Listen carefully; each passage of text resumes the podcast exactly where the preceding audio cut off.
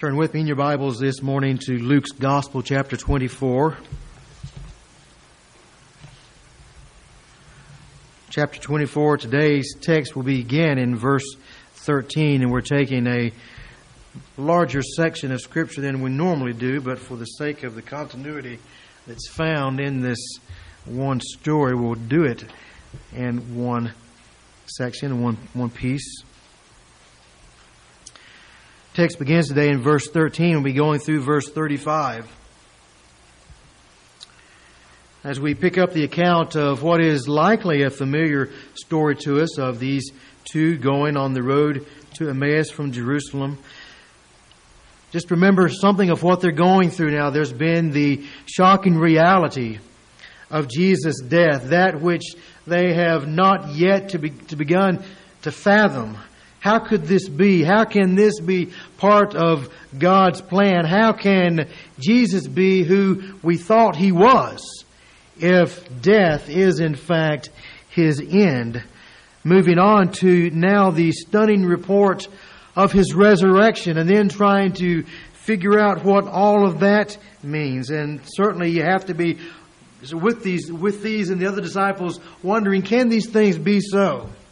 Can it be that such a horrendous event as the death of Jesus be followed by such a wonderful possibility and a wonderful truth that He's risen from the dead? And that's the kind of thing that you would hear you say, well, can that possibly be?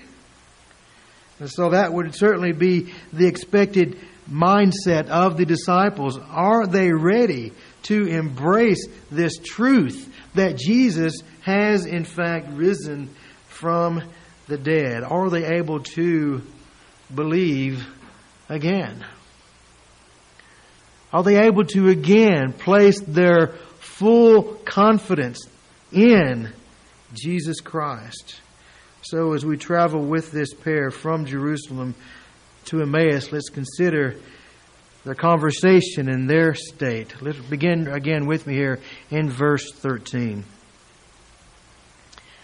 And behold, two of them were going that very day to a village named Emmaus, which, by the way, we don't know exactly where that village was. We have no, no evidence of where it, it was. All we know is that it was about seven miles from Jerusalem, according to verse 13. And they were talking with each other about all these things which had taken place. While they were talking and discussing, Jesus himself approached and began traveling with them. But their eyes were prevented from recognizing him.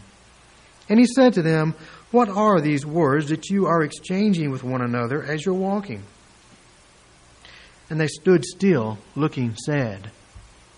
One of them, named Cleopas, answered and said to him, Are you the one, the only one visiting Jerusalem and unaware of the things which have happened here in these days?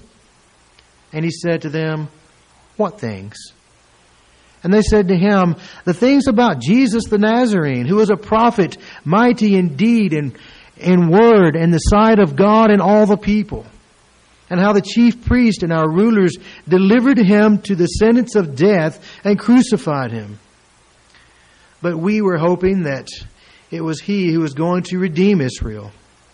Indeed, besides all this, it's the third day since these things happened. But also some women among us amazed us. When they were at the tomb early in the morning and did not find his body, they came saying they had also seen a vision of angels who said that he was alive. Some of those who were with us went to the tomb and found it just exactly as the women also had said, but him they did not see. And he said to them, O foolish men and slow of heart to believe in all that the prophets have spoken.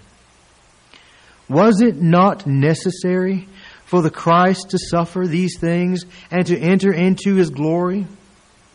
Then, beginning with Moses and with all the prophets, yeah, here's the sermon everybody wished they had been there, you know.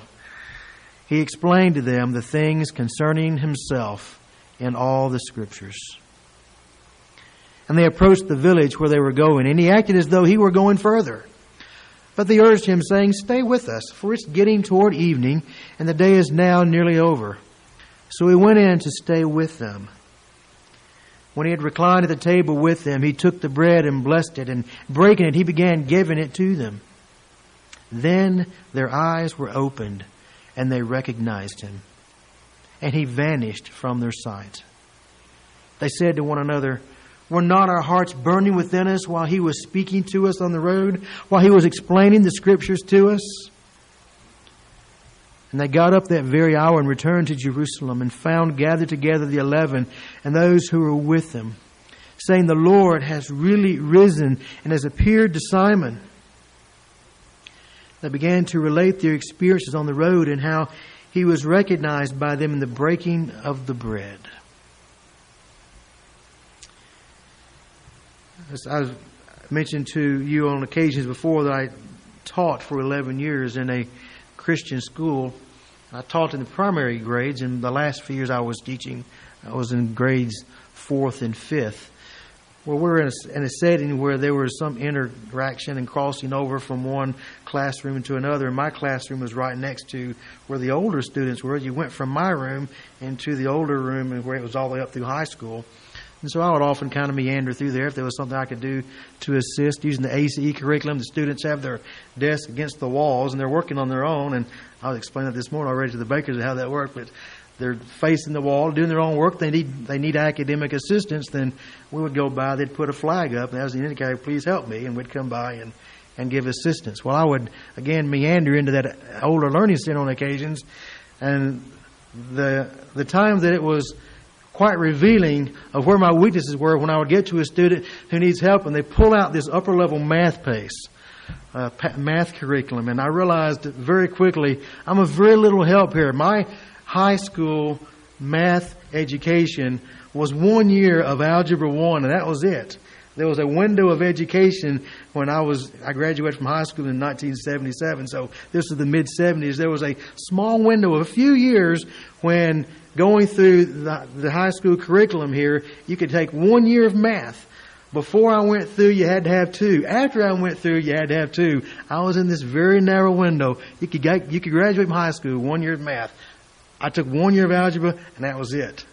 And, got to college and had to take some more math and realized again it was basically the same thing. So I realized very quickly that I would get into this upper level math with these students, and I would look and say, "This is out of my league. I can't grasp the concepts, much less, and even some of the things that I could look at and say, yes, I've had this before, but let me see, how many years has that been? And it was still, because I had so little experience in math, was unable to be of any help to them. Just recognizing my own inability to grasp the concepts and my own inability to assist them in their work. You have to think that the disciples of Jesus, as they are thinking through the events that have transpired, that there is a similar sense of their own inadequacy, their inability to, to grasp what has taken place and try to make sense of things. As they sit back and they think back of the teaching of Jesus, the things that Jesus has said, and then they look at what has actually happened convinced that this was Jesus the Messiah. This was the one who they had hoped would be the one to redeem Israel, which he did, and he was. But it certainly didn't take place as they had imagined. And as these two here are walking on the road to Emmaus, notice here, neither one assumes the role of teacher says that they're going and they're walking. and verse 14, they're talking to each other about these things that have taken place. Verse 15, while they were talking and discussing, and in fact, the idea is that they were questioning. You know, it's kind of when two people are have come together and they're talking about something neither one of them fully grasp and so they'll start asking one another questions and say boy that's a good question i don't have an answer to that either i don't know how to piece all this stuff together as they were walking down the road and considering what had taken place here. That's kind of what we have here. And what a, a picture it gives to us. A very clear picture it gives to us regarding mankind when we are considering spiritual truths. How quickly we are out of our league. We are, aren't we? You think about the spiritual truths that you have any measure, any degree of understanding. And all of us, I think, would quickly say, I have, I understand this because God has graciously condescended to me and given me some measure of understanding. And apart from Him, apart from the work of the Spirit of God, apart from being led by God through so much of biblical and spiritual truth, we're out of our league. We don't get it. We don't grasp it. And we're like these two guys here walking down the road. No, do I not get it? I'm not a whole lot of help to anybody else. And we can we can kind of sit and and and discuss through some things, but again, apart from the Spirit of God coming in to open our eyes to give us understanding that we are simply beyond ourselves. So, with that in mind, we want to talk about today our dependence upon the Spirit of God and what the Spirit of God teaches us. How we need the Spirit of God. God leading us into truth by His Spirit and considering the truths that are found here in this text. First of all, we see there is the inadequacy of mere human consideration the inadequacy of mere human consideration. See, it is only God's Spirit, first of all, who reveals to us our own human inadequacy. That's true. The Spirit of God is the one who shows us we're not adequate for these things. But beyond that, it is also the Spirit of God who enables us to grasp truth that is beyond mere human consideration. And when we speak of spiritual things, when we speak of the gospel, we speak of the message of, of scriptures, the message of salvation and redemption. These are things that are beyond mere human consideration. You don't come to a clear understanding of these things simply by sitting down and looking and reading. Somewhere, if you're going to get it, the Spirit of God must come and must open our eyes and reveal this truth to us. We see in our text here that we have these two travelers leaving Jerusalem and going to Emmaus, which is likely their home, considering all that's taken place. And their conversation.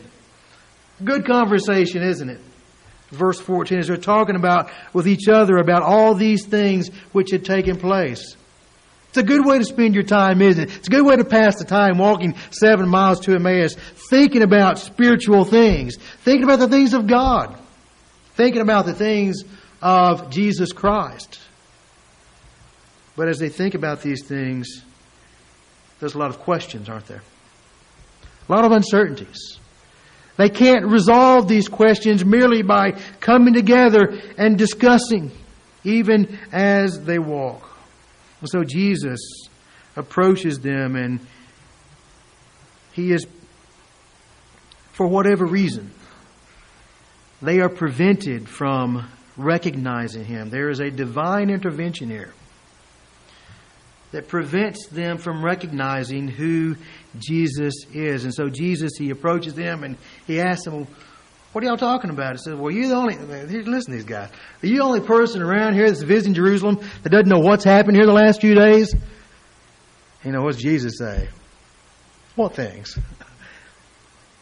And so this is one of those occasions you have to think that he, there's a sense of humor, isn't there? He's listened to these guys talk. He's come. He knows what they've been talking about. He asked them what they're talking about, and they kind of condescendingly, "Don't you know you're the only guy in town that doesn't know what's going on here?" And he just says, "What things?"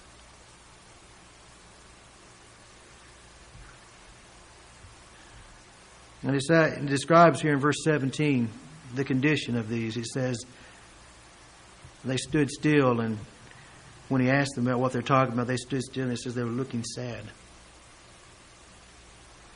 See, here's where they are as a result of what they've experienced and encountered the last few days. Their sadness. Best that they can do when they consider, when they discuss the events of what's transpired, they come with sadness. And surprised that any would be unaware as Jesus comes to them. And, G- and they ask, even to Jesus, when Jesus asks, Well, is this Jesus? Haven't you heard about Jesus of Nazareth? Jesus the Nazarene, verse 19. And look how they describe him in there in verse 19. Is this says this things about Jesus of Nazarene, who was a prophet, mighty in deed and word in the sight of God and all people. What are they saying about them? This is the one, he's, he's a spokesman for God. He's speaking the very words of God as a prophet. And he's doing the great things, and his, his teachings are, are marvelous truths, and he's one that, that men have recognized and that God has honored as one who is a, a prophet of God doing mighty in deed and word in the sight of God and all the people. And then they give an account in verse 20 of his crucifixion and his death at the hands of the Jews. Incidentally, this is not anti Semitism. This is just truth. It was the Jews verse 20, the chief priests and the rulers who delivered Jesus to the sentence of death. And although not by their hands, they crucified him. It was those who did it. So they described what's transpired, and then they, they mentioned to Jesus in verse 21 their hope. We were hoping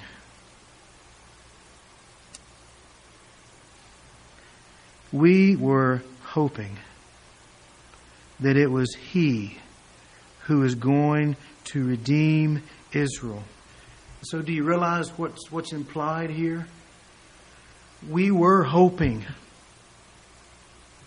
But now, hope is either waning or it is lost and gone altogether.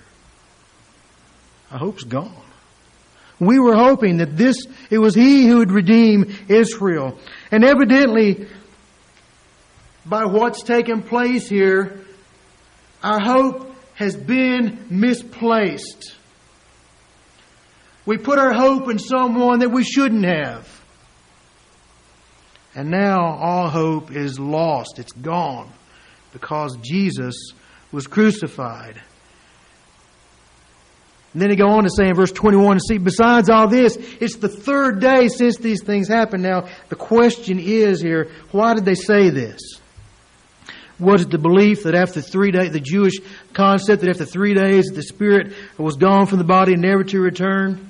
Was it because Jesus had in fact mentioned the third day and they didn't really know what it meant, but thought three days, maybe something's going to happen? I said in verse 21, it's the third day since these things happened. And now we've got this new problem. This new dilemma. You've got these women who've come and they've amazed us all. We haven't been able to process what's happened here yet, and now we've got to process more.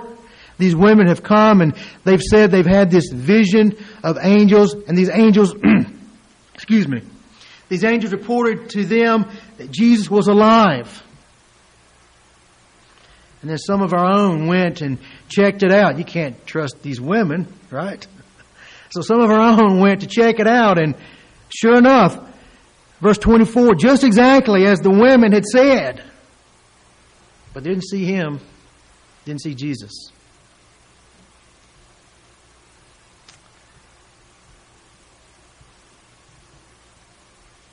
What's the focus that we see here in this text? They still don't understand, do they? They still don't understand what has been and even is transpiring, what's taking place. They've been in the middle of all the activity. Likely they have been eyewitnesses to much and they can recite the facts. This is what happened. And they've done that, haven't they? This is what happened, detail for detail, in the last few days. And they had rightly hoped in Jesus' redeeming work. We had hoped that He was the one who would redeem Israel. They had rightly hoped in Jesus' redeeming work. Simply, they misunderstood the nature of His redeeming work. That He's going to do something much greater than redeem an ethnic people from the hand of Roman rule. That He's going to redeem a lost people from the hand and from the power of sin and Satan. That's His redemptive work. It's much greater than Israel. And it's the true Israel, the church, it's His people that He redeems. So they had rightly hoped in His redeeming work, they just had misunderstood it, the nature of that work. And so they discussed between themselves talking and what's taking place, questioning what's happened here, and they're unable to piece it all together in any kind of a sensible and a coherent manner. These things, they just don't fit here. And such is the nature of spiritual truth and realities, folks. We are dependent, just as these men here were who are eyewitnesses of all these things. We are absolutely dependent upon the Spirit of God, that there is no, there is insufficient. We are insufficient simply living by mere human consideration. We don't sit down and just examine the facts. We need the help and the aid of the Spirit of God. Mere contemplation, mere consideration, mere evaluation of, of all the facts are inadequate. The spiritual eyes and understanding must be opened by God. And just as true today, isn't it? These two are just like the rest of mankind, just like us. Spiritual truth must be revealed by God's Spirit. The Christian message, the gospel, will never be embraced by a human heart by merely studying the facts. You can sit and you can hear the truth of the gospel message time after time after time after time and never embrace it. In fact, some can hear it and they walk away from it as being utter nonsense.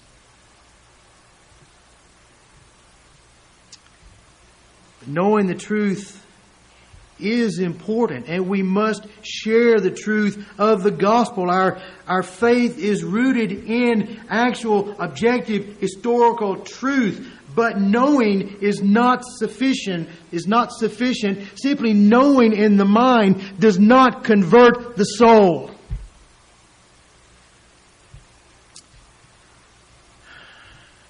It's totally different to know objective truth and to have spiritual understanding.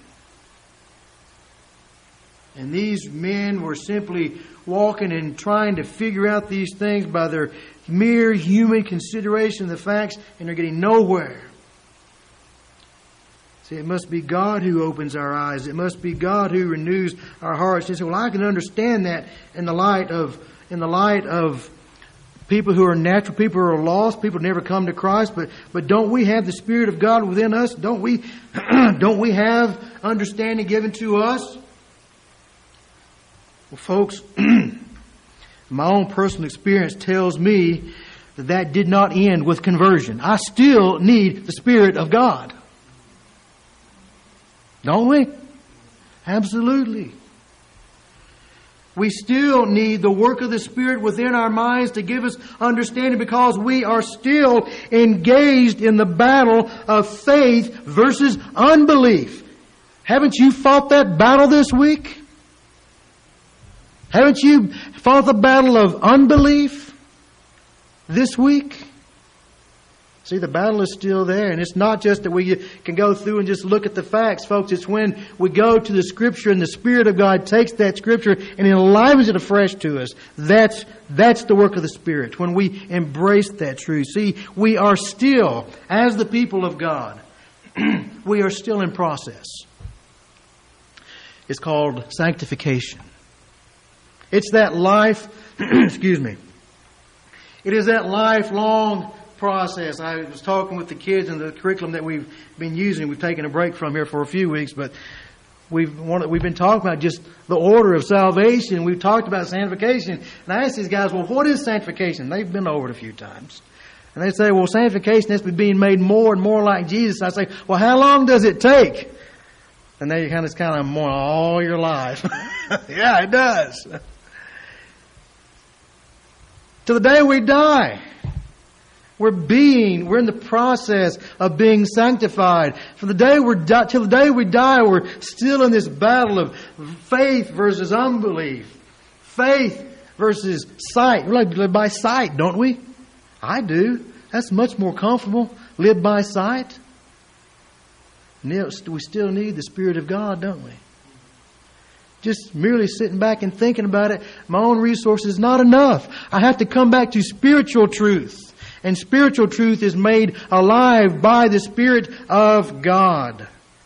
So just as these two here, in their mere contemplation and consideration of these things is inadequate to, to really grasp it.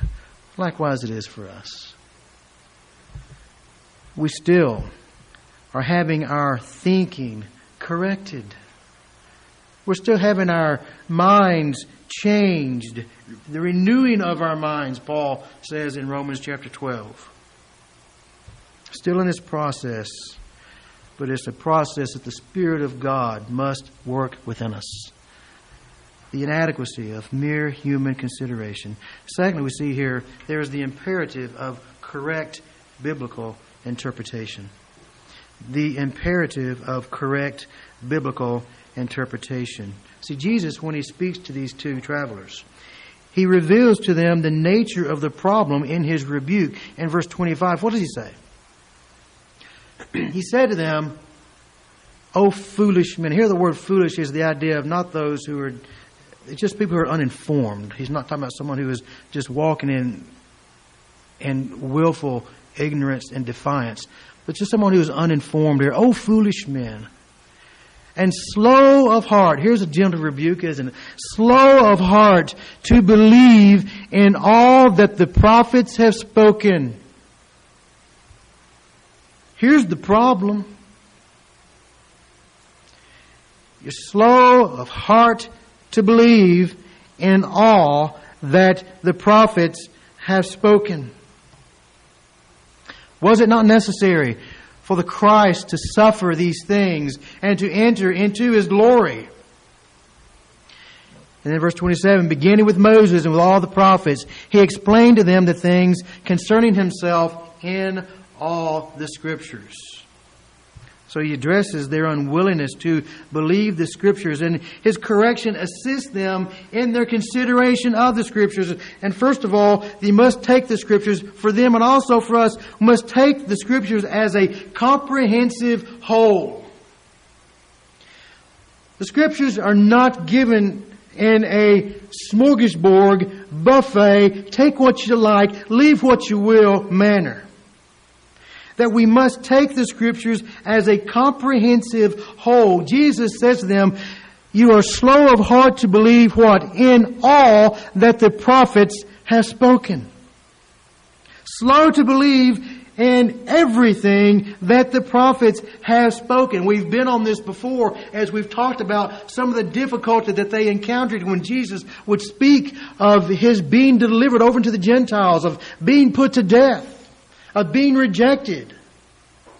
And they couldn't understand that because the idea of Jesus, of the Messiah dying, that was just so completely foreign to what their, their mindset was for the, for the Messiah. So we, and we've talked about how easily and readily they have embraced the glory of the coming Messiah. Oh, we can't wait when the scripture speaks of this glorious king, this one who is coming to redeem Israel, to set Israel up anew and afresh as the, as the nation, as the people of God. Looking forward to that glorious day, establishing his own kingdom, but they have missed the message of the suffering Messiah the message of the suffering servant. The message of the suffering is recorded, for example, in the book of the Psalms. The suffering is recorded for us in the book of Isaiah, Isaiah 53 in particular. So much there that reveals to us that this is part of God's redemptive plan, that this Messiah is coming not only in glory, and He is coming in glory, but if he comes in glory only and he does not give himself in order to save his people, then they are still in their sins and his glorious kingdom is simply an establishment of judgment. So he comes suffering. He comes enduring the wrath of his own Father, having the sins of his people placed upon them so that he might redeem them for, for himself, redeem them from their sin, and have a kingdom of his people. So there is a kingdom that he the kingdom of God as it comes, it is a kingdom, yes, of judgment. It is a kingdom of judgment upon his enemies, but it is also a kingdom of mercy and grace to his people. And God is glorified. And so Jesus' rebuke here, failing to believe all that the prophets have spoken, you've got to consider the whole of Scripture. And if they had done so, if they had believed all that the scriptures said, all that the prophets had recorded there in the, in the Old Testament, the question of verse 26 would be somewhat rhetorical. They should know the answer. Was it, necess- was it not necessary for the Christ to suffer these things and to enter into his glory? Wasn't that necessary? And the answer would be, well, of course it was necessary. That's what the Old Testament scriptures say. But they're not, they're not clued into that, are they? So they fail to take the Scripture as a comprehensive whole. And the second thing Jesus explains to us about the Scripture is that the Scriptures are to be understood and interpreted Christ centered. Christ centered. Verse 27. And beginning with Moses and with all the prophets, he explained to them the things concerning himself. I feel like I'm beating on a drum that I beat on 20 times going through Luke, but we have to, don't we?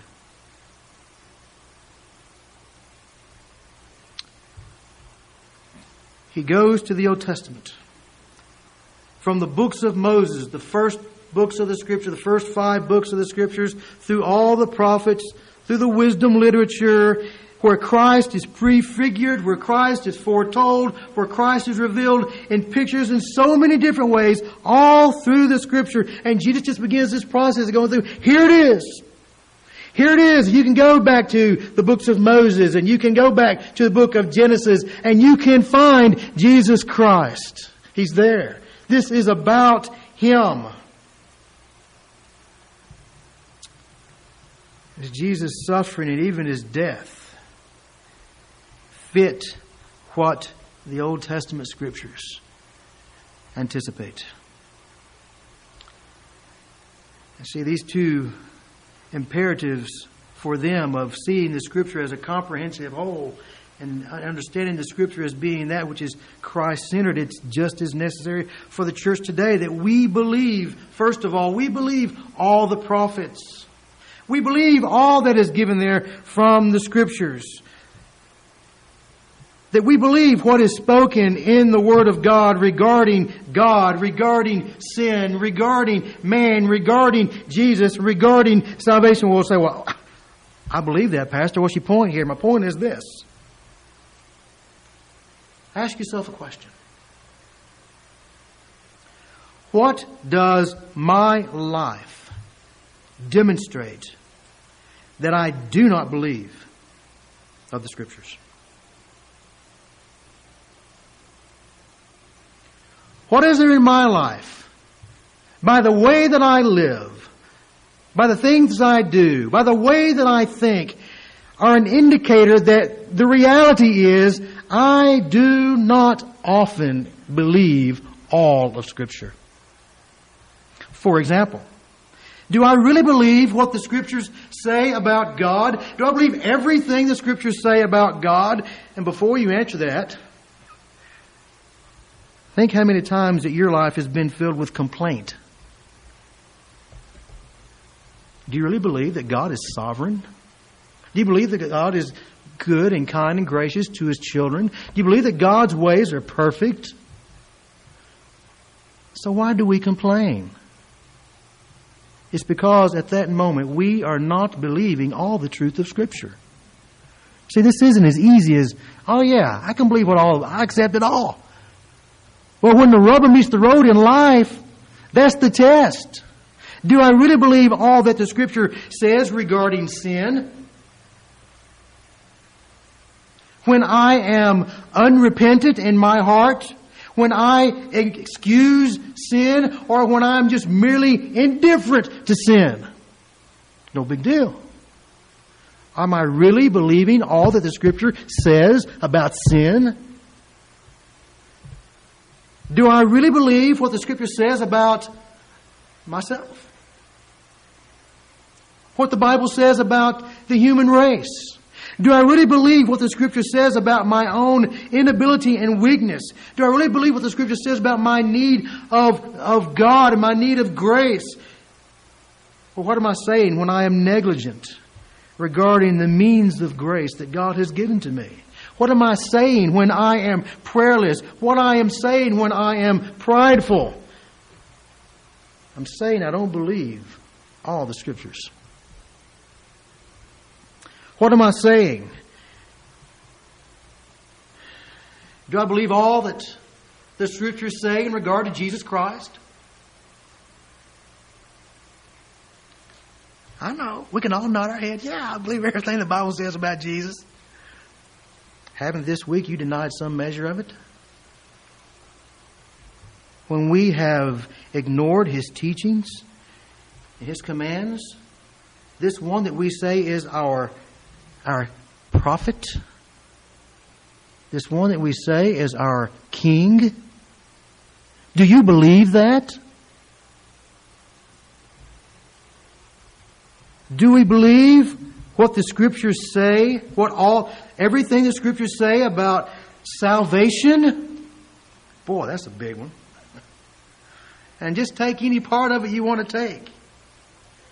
But do I believe what the scripture says about salvation if I come to a point where I simply resign myself to sin? Do I believe that what the scripture says that sin is no longer my master, that I am dead to sin? Do I believe when what the scripture says about salvation when I live with a earthly mindset and my affections are not set upon things above, but they're set upon things on the earth? Am I believing what the scripture says about salvation? See, we fall prey to this, don't we, every time we sin. Sin is just a manifestation of unbelief. I don't believe this is true. So, it, but also it is necessary that it is right that we see Christ through the Scriptures, that Christ be the lens through which we interpret all of Scripture. That Christ is central in its focus and in its theme, theme, and the person and work of Jesus Christ is revealed to us throughout. Certainly, it's not as clear in the Old Testament. We understand that.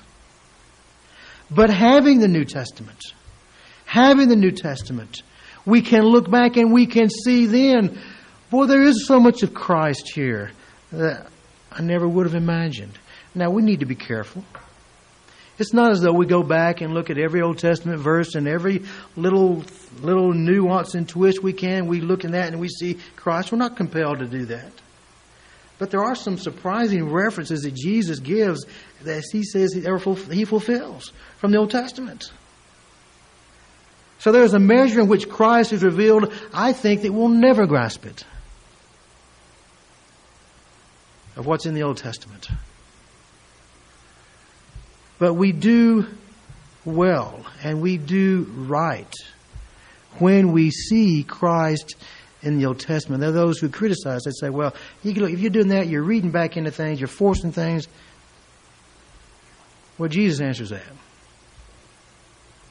Here's his answer. Beginning with Moses with all the prophets, he explained to them the things concerning himself in all of Scriptures. Folks, he wasn't reading the New Testament Gospels. He was referencing the Old Testament Scriptures. And he's all through it. So that we do not rightly understand the Old Testament Scriptures if we do not understand them, look, if we do not view them through the lens of the person and the work of Jesus Christ. What a glory this is of our God to give such a glorious word that proclaims the glory of His Son. I mean, who but God could do this? So that the affirmations that Jesus Christ, that Jesus is in fact the Christ, are apparent because of the fulfillment of the Old Testament. So there's the imperative here of a correct biblical interpretation that we must take, take it as a whole. We must believe all that the Scriptures say. And that our test this our test this afternoon, when we are tempted to sin, am I going to believe what God's Word says or not? And when you sin, you say, Lord, I didn't believe you. There's part of my repentance. I didn't believe that your way was best. I didn't believe that your way was good. And thirdly, we see is the Spirit of God teaching us the importance of divine self revelation. These were men that were not strangers to Jesus. They'd seen him. And it's very clear about it said because they recognized him at the breaking of bread there in verse 35. I'm sorry, not 35, but in verse 31. Their eyes were open, they recognized him.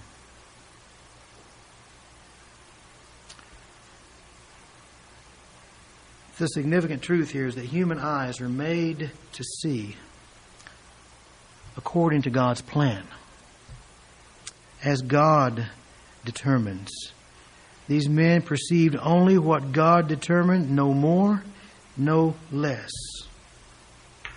And all of man's understanding of God is utterly dependent upon God's self revelation. Very closely parallels what we've already emphasized in the inadequacy of mere human consideration. And The flip side of that is the importance of divine self revelation. God must speak. God must reveal himself to us.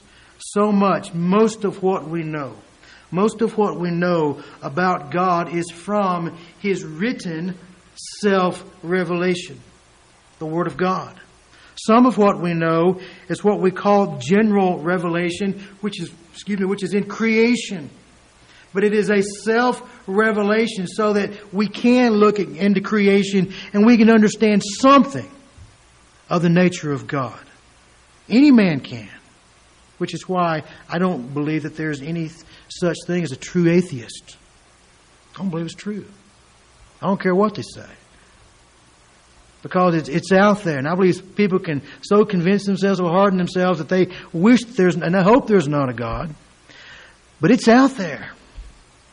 The testimony of, of the greatness of God. You're not redeemed by that. There's not enough in creation to bring you to an understanding of salvation. But there's a measure of God's self revelation in His creation. It's there for anyone to see so clearly that even the psalmist says it's the fool who says in his heart, There's no God. So all of man's understanding depended upon the revelation of God, the person of and the work of Jesus Christ in its fullest meaning and applied to the heart is dependent upon God's revelation of Him to us. Remember the words of Jesus that we've talked about so many times, the words of Jesus to Peter. And Peter's great confession, Who do you say I am? You're the Christ, the Son of the living God. And Jesus' words to him, Flesh and blood didn't reveal this to you, but my Father who is in heaven has revealed it to you. dependent upon God's revelation of Him to us. Jesus, who was so well known by these men, they knew Him. They knew Him by sight. Unrecognized by them, verse 16, they were prevented from recognizing a divine activity here. Unrecognized here until God decides. See, God conceals and He reveals as He wills for His purposes. So we confess our own dependence upon God and all that pertains to Himself, don't we? I want to have a knowledge of God. I'm going to have to be communing with God. I'm to be a worshiper of God. I'm to, to walk with God. I'm to be a student of His Word, and prayerfully saying, Oh God, open my eyes to see. It is His self revelation. Listen, folks. It is God's self revelation that delivers us from the sins of worshiping images and idols doesn't it? Now, our idol may not be a little statue, but I guarantee these, what Calvin say, that we're, we're manufacturing idols. We'll have an idol, but it is God's revelation of Himself that delivers us from that sin. We understand that there is a true and a great and a glorious God. And apart from God's self revelation, we would simply manufacture God in our image, wouldn't we? So we give praise and we give adoration to our God because of His grace to us. He has revealed Himself to us. We know what we know of Him because He has chosen to reveal. And we love Him because He's first loved us. He's taken the initiative, hasn't He? What initiative could we take to have any grasp and understanding of God. What's He like? Where do you go? How do you begin? And if you want to know the futile answer to that question, you look to the false religions of men. This is where it goes. This is where human reason will lead you. This is what will happen if you're, if the Spirit of God does not open our eyes, if God does not reveal Himself, you follow you know these other false religions. That's what men do. They create something, but there's no life in it. But it also has implications in our sharing of the gospel, doesn't it? We just need to understand the fact, folks. If You share the gospel of Jesus Christ with people, apart from God's revelation to them, they're not going to get it. Just be ready. Now, I say be ready. I think we need to pray and ask, Lord, open hearts. Leave them to people that are going to respond. Be ready for that too. You know, be ready for God to reveal Himself. But understand if God does nothing, nothing's happening. There is no conversion. And the best we can do is persuade a mind, but there is no salvation. So there's more than the communicating of information. God must intervene. And it, there's implications for us in that, isn't it? Isn't there? The importance of God's divine self revelation.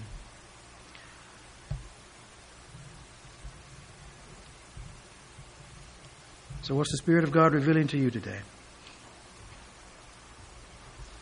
To be reminded, I trust, reminded of our own, the inadequacy of what we bring to the table. The things of God. I give myself to the study of the Word of God, to the truths of God, but I recognize, Lord, there's more to be done here. The inadequacies of human consideration. We need God's help. Need God to open our minds as we study the Scriptures, that the truths of Scripture be revealed to us and that we embrace those things. But also the imperative of a correct biblical interpretation. Are you believing all the Scripture says?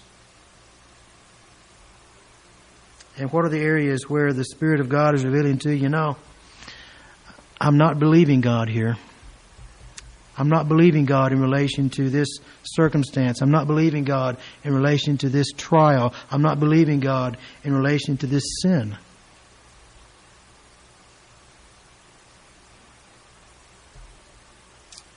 And to see the scriptures as, as Christ centered. Christ is all in all. He's there. And to see, to see the redemptive work of God in the person and work of Christ, even in the reading of the Old Testament which is why we read the Old Testament scriptures here, which is why I don't know for certain, but I'm likely to preach through an Old Testament book next. Christ is there. But the importance also of divine revelation. That we might see Christ as these saw Christ.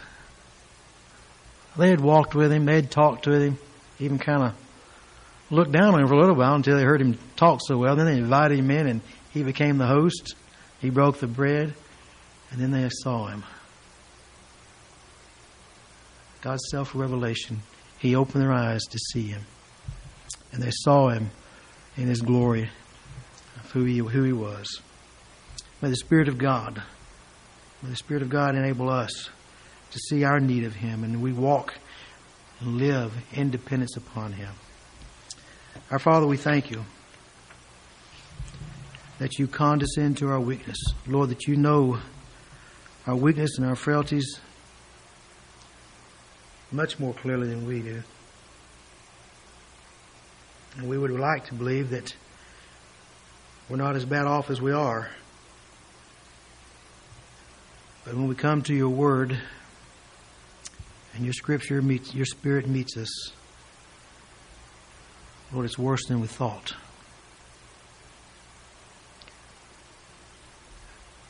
And Father, may we live in dependence upon you.